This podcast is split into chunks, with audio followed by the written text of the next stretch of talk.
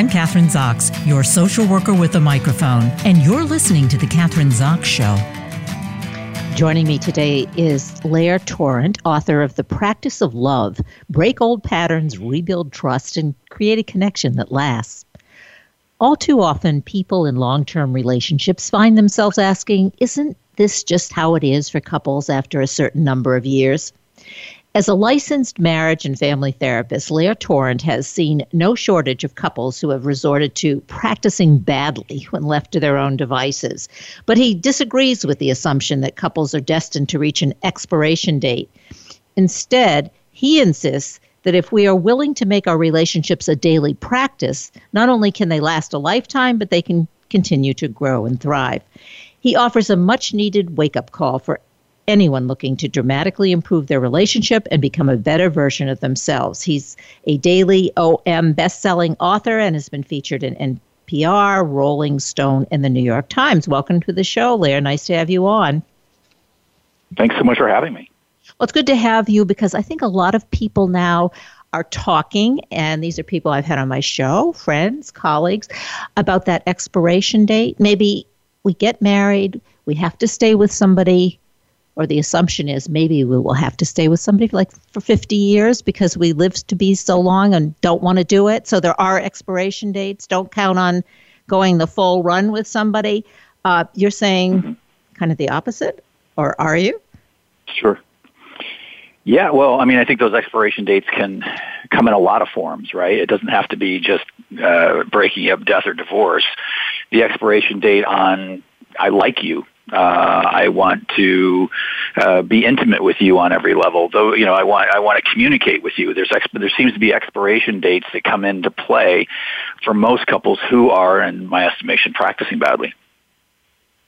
All right, let's start with those couples who are practicing badly. And mm-hmm. how, yeah, and how do you recognize? I mean, you're a therapist. Uh, how does one recognize that hey i want to be with this person i want to stay with this person but you know what something's not right we are pract- what are we doing i don't know if they can define it necessarily as practicing badly what does that mean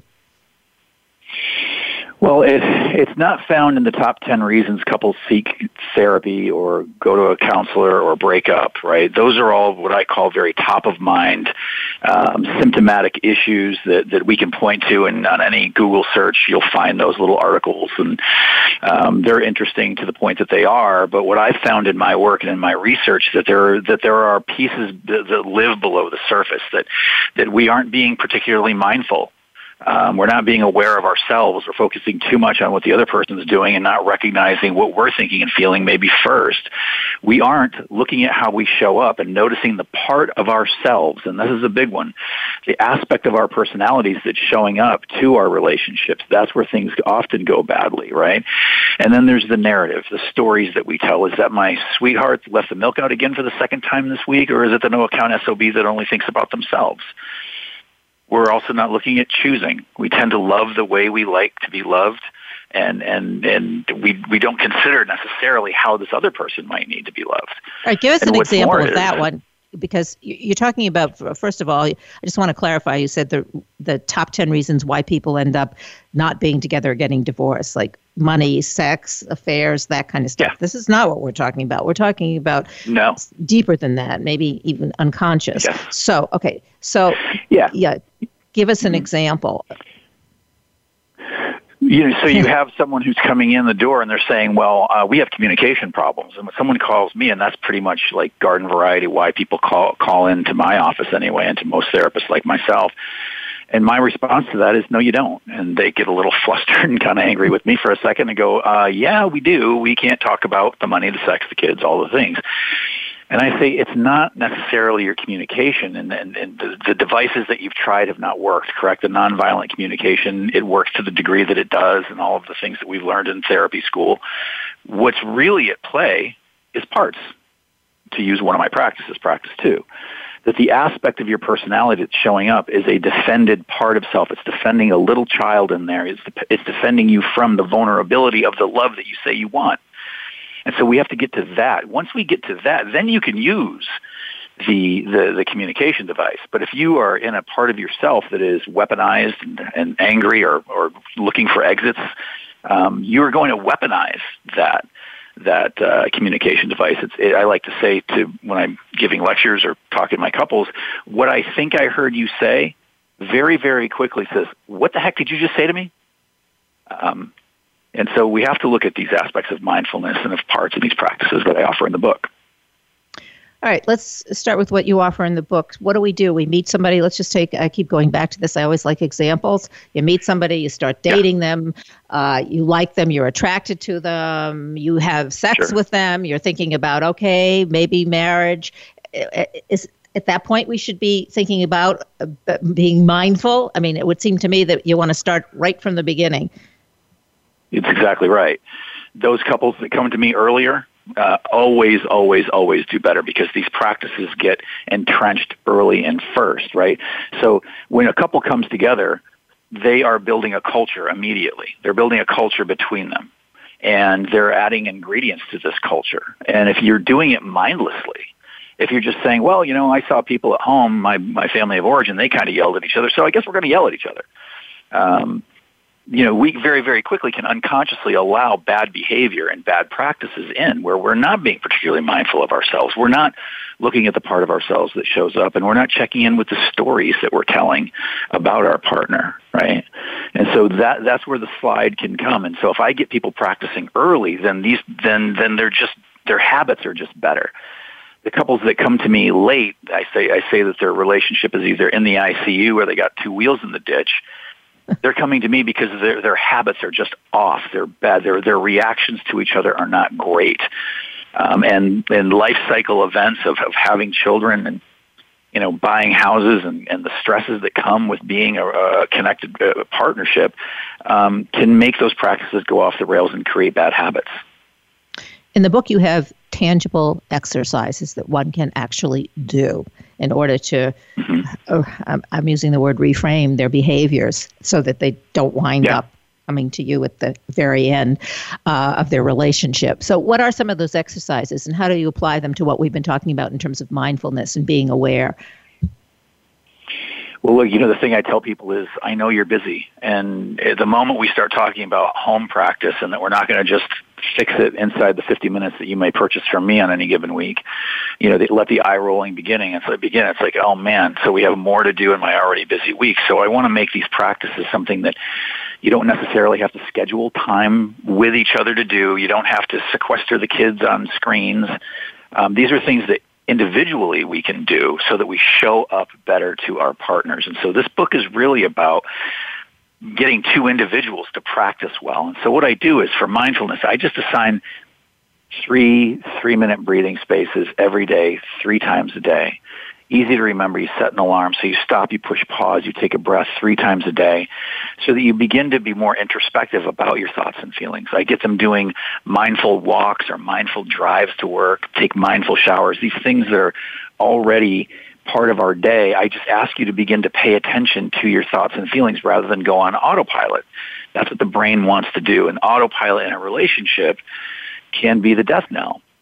And so that's one of the mindful practices I offer because the, the toughest part about mindfulness is remembering to do it. And so if I get them practicing to be more mindful through their days as individuals, they can become more mindful at, with their partner and they can begin to de-escalate themselves. Now, the thing I ask them to do when they uh, are preparing for a difficult conversation, and I do this in the office and I have them do this at home, is I say, let's not think about necessarily the topic at hand or what you're going to say or how you're going to say it.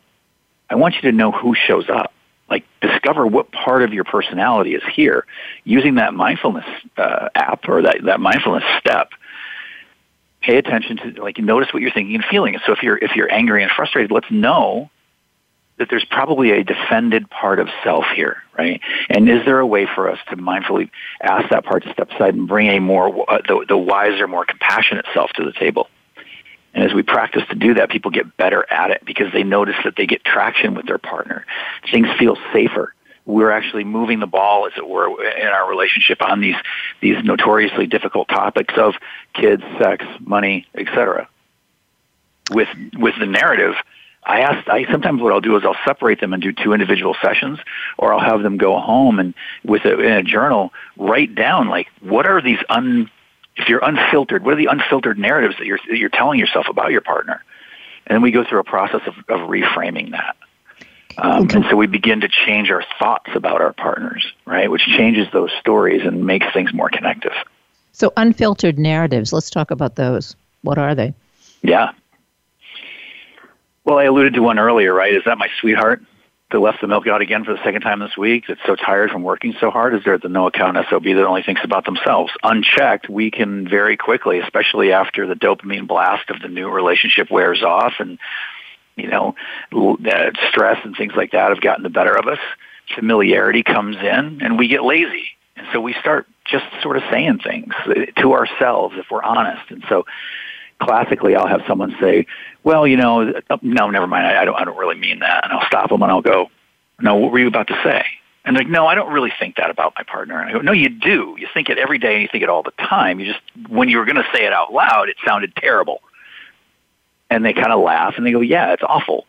I shouldn't think that about them. But left unchecked, we will tell some not so great stories about our partners because of stress and maybe we're frustrated. Um, and it's a really good plan to stop and push pause and from that narrative perspective to know that we prune our narratives. We, we, uh, we deselect information that does not support our support our, our, prevailing narrative, and we we keep information that does support our prevailing narrative. And so, if if things have happened and we have a prevailing narrative that that's the no account SOB that only thinks about themselves, some of that may be true. A lot of it might not be. And in my experience, when I get couples to slow down and really start looking at the stories they're telling, they can say very often that, barring toxic relationships and abuse, of course, that a lot of what they're saying is at, at the very least not totally fair, right? Yeah. It's not fair, and perhaps it's not particularly gracious. It's not. Maybe it's not even kind. And what if we were to add some compassion and empathy and understanding to that narrative? Whole narrative changes. It changes. And the beauty of that is when my thoughts change, my feelings begin to change because the body and the brain are so linked. So, in other words, you're it really involves rewiring the brain I mean, isn't yeah? That's what happens. It rewires the brain, yeah. and you know, and those those narratives that you're talking about.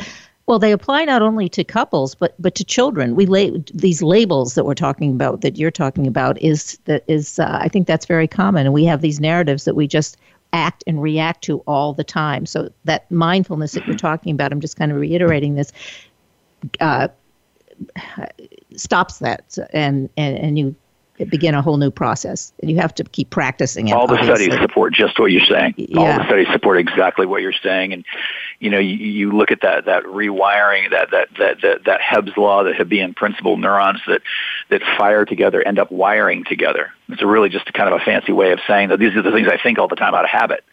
And so mindfulness and coupled with narrative and maybe even looking at the part of us that shows up, we can begin to uncouple um, those neurons. And so what mindfulness actually does is as those two neurons are getting ready to fire together and we're getting ready to have this thought and this feeling about this person, it goes, nope, stop, stop, stop, stop, stop. I don't want to do that anymore. That's not fair. That's not compassionate. I love this person. And we do that enough. Studies show eight short weeks um, of practice. Uh, we can begin to rewire our brain, to your point. Eight weeks is I mean, what if people have been together or couples have been together for 20 years mm-hmm. and mm-hmm. in eight weeks you're able to accomplish this?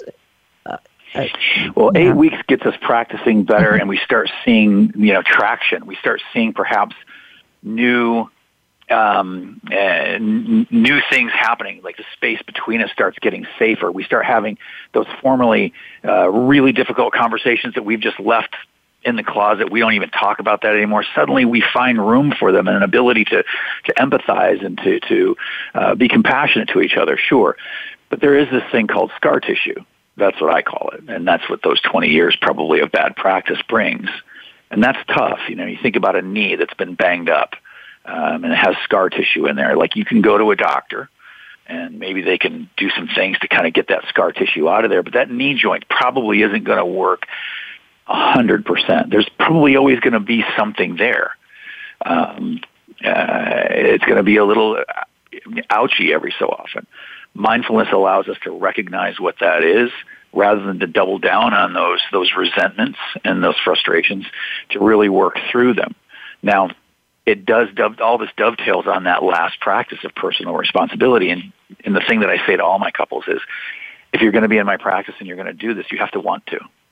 And you have to want to more than you want to win. You have to want to really badly with the person you're probably sleeping next to who's frustrated you for a long time. You've got to want this if you want to get through some of that scar tissue that can come with that 20 years. So, what do you do with couples where one of the uh, one half of the couple really wants to, and the other one is really reluctant? How does that work? it's a great question. It's a great question because it happens, right? And I had yes. this, and it's. I'm a pro happiness and health therapist, not necessarily a pro relationship therapist. Oddly enough, um, and so I had this couple come in, and they were a little bit older. Probably they were actually probably my age, but I thought they were older than me. Um, and I had them doing the practices, and we were working for some months together, and and things were going well, and they were becoming more mindful. They were looking at the parts of themselves, and they were checking in and re, re, reworking their narratives, and they were trying to choose each other and love each other the way each one of them needed to be loved. And finally, one day they came in, and like the energy between them was just sideways. And I was like, "Oh man, what happened?" Um, you know, but um, sometimes we regress. And so I said, what's going on, guys? And she looks at him and she says, do you want to tell him or should I? And he said to me, he said, well, listen, you know, I'm getting a little tired of this. I said, what's that? He said, I'm just me. I don't want to be more mindful. I don't want to, you know, look at my narrative or my parts, and I don't want, you know, choosing them. And I don't want. I said, so you're telling me you don't want to take any responsibility for your for how you're practicing with your wife? And he's like, well, that's just me. And she looks at me and she says, well, what am I supposed to do with that? And I said, look, the one thing I promise you is information. And this is information. He's telling you that he doesn't want to do these things. Now, you have two choices.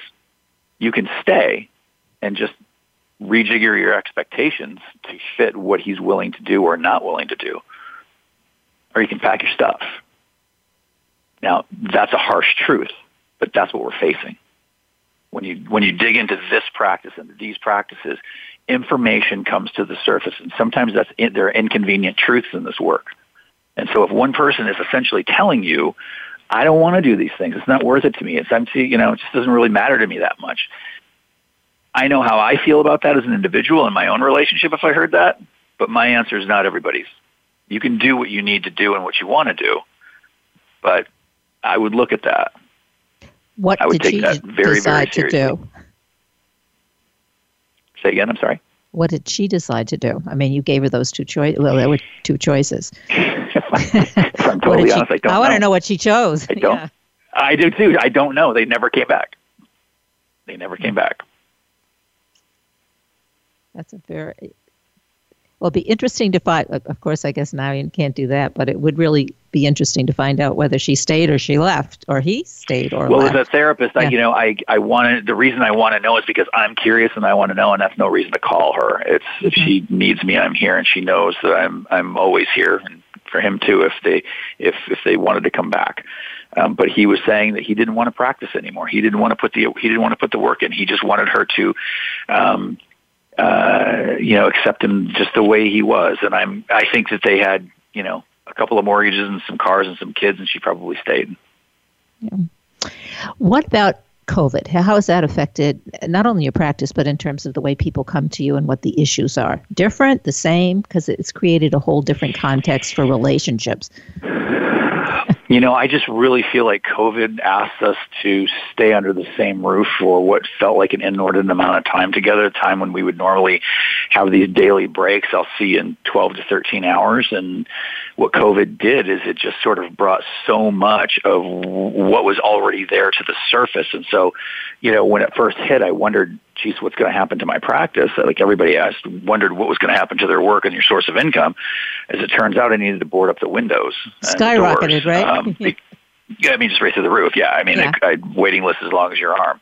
Yeah. Um, and, yeah, and I think it's because it forced people, it, it brought into stark relief the, the issues and the problems that people were facing, but, or not facing, as it were. Yeah well, if you're stuck together, quarantined together, I mean, not surprising, right? So, no.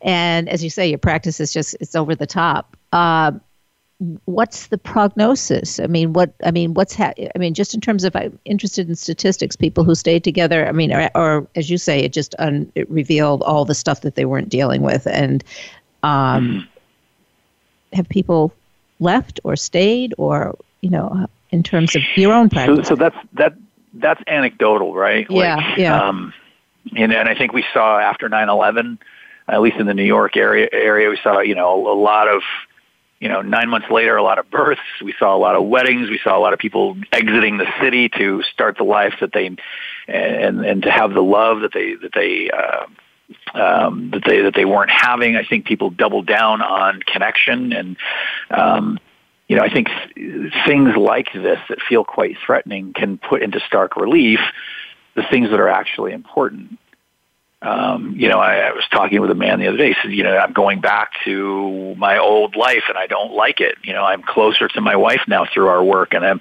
I'm a better dad and I, you know, I spend a lot, I make breakfast for my kids every day and I take them to school now. And he said, you know, now I'm being asked to go back to that rat race. I don't want to do it.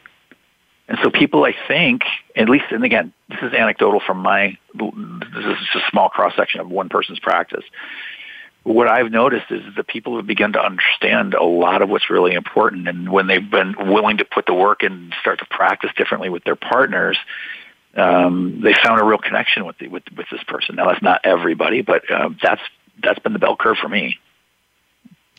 What about you know, I, I, know there's a trend for people not to get married, for instance, to just yeah. be together as partners. Maybe I don't know if it gives one more. I mean, I've been with somebody for 30 years, not married, and was married mm-hmm. for 20 years. So I've had both experiences, um, mm-hmm. and. Um, I, I, think being with somebody for 30 years and not being married and having more options has been much easier. Not that I would recommend that, but you know, I've had my kids and I went through all, so it's different, I guess.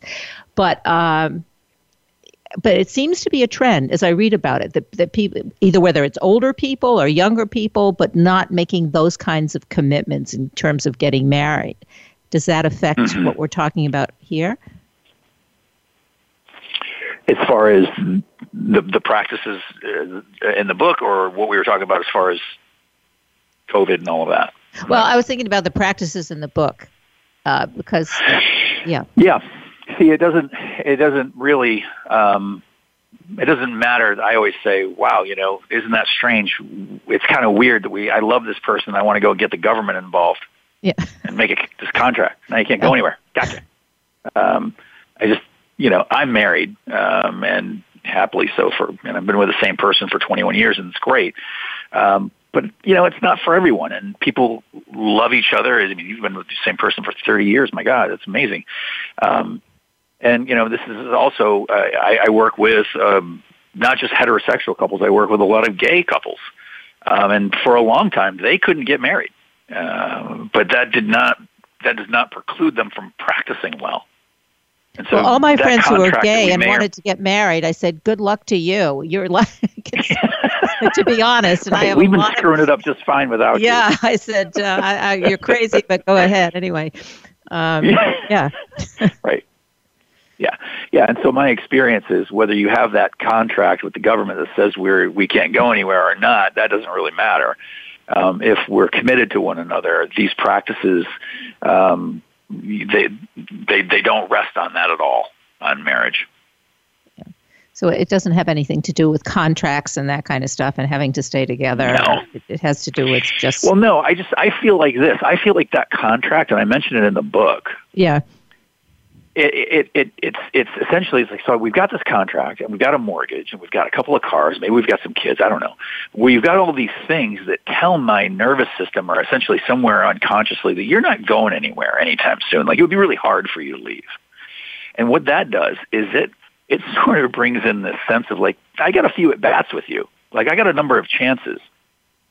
And so we stop, we stop remembering that this person's heart that we, we pursued and wanted so badly is a heart that we don't want to lose. Right? Because, because of familiarity and because of these things that tell us that you're going to be around for a while. And what that does is it bleeds the relationship of what I call reverence. Right? we want to remember that this is a person that, that at one point, you know, I thought hung the moon and the stars that everything that came out of her mouth was was was prose. And so to do that, we have to kind of, you know, I think I think those things, if we're not conscious, if we're not mindful and aware, can can bring in a, a, type of familiarity that allows us to cut corners. We stop being full of care with this person, if you will. Mindful and aware. Those that i guess that's the key right? That's the key to uh, mm-hmm. kind of the overall umbrella for what we've been talking about. Anyway we only have a couple minutes left um, and i want to make sure people obviously know the title of the book which is the practice of love break old patterns rebuild trust and create a connection that lasts lair torrent is the author he's the therapist um, so lair where can we go for more information about you? I guess you don't need anybody, you don't need any more clients. It doesn't sound like, but uh, till the no, next. No, we're going to be you know selling books and doing workshops and, and lectures and that sort of thing. Um, but uh, people can find me at Lair Torrent Holistic Therapist on Instagram. That's where I'm most active. I also have uh, lairtorrent.com, um, and the book can be found wherever uh, books are found, Barnes and Noble and Amazon and, and all and all those places. So you do workshops. Are you doing workshops on Zoom or in person, or both? You know, that I've been doing workshops on Zoom. Um, I'm going back for the first time to the Low Country Mental Health Conference in Charleston, South Carolina, uh, in June. I'll be live there. Um, if people want to come see me there, that's a great place, and you can get all your CEUs taken care of, and um, Gabor Mate's on the card. There's a lot of really great speakers on the card, so uh, I'm looking forward to that. Great. Thanks so much for being on the show today, Lair Torrent, The Practice of Love. Had a great time. Thank you so much. Thank you. I'm Kathryn Zox, your social worker with a microphone, and you've been listening to The Kathryn Zox Show.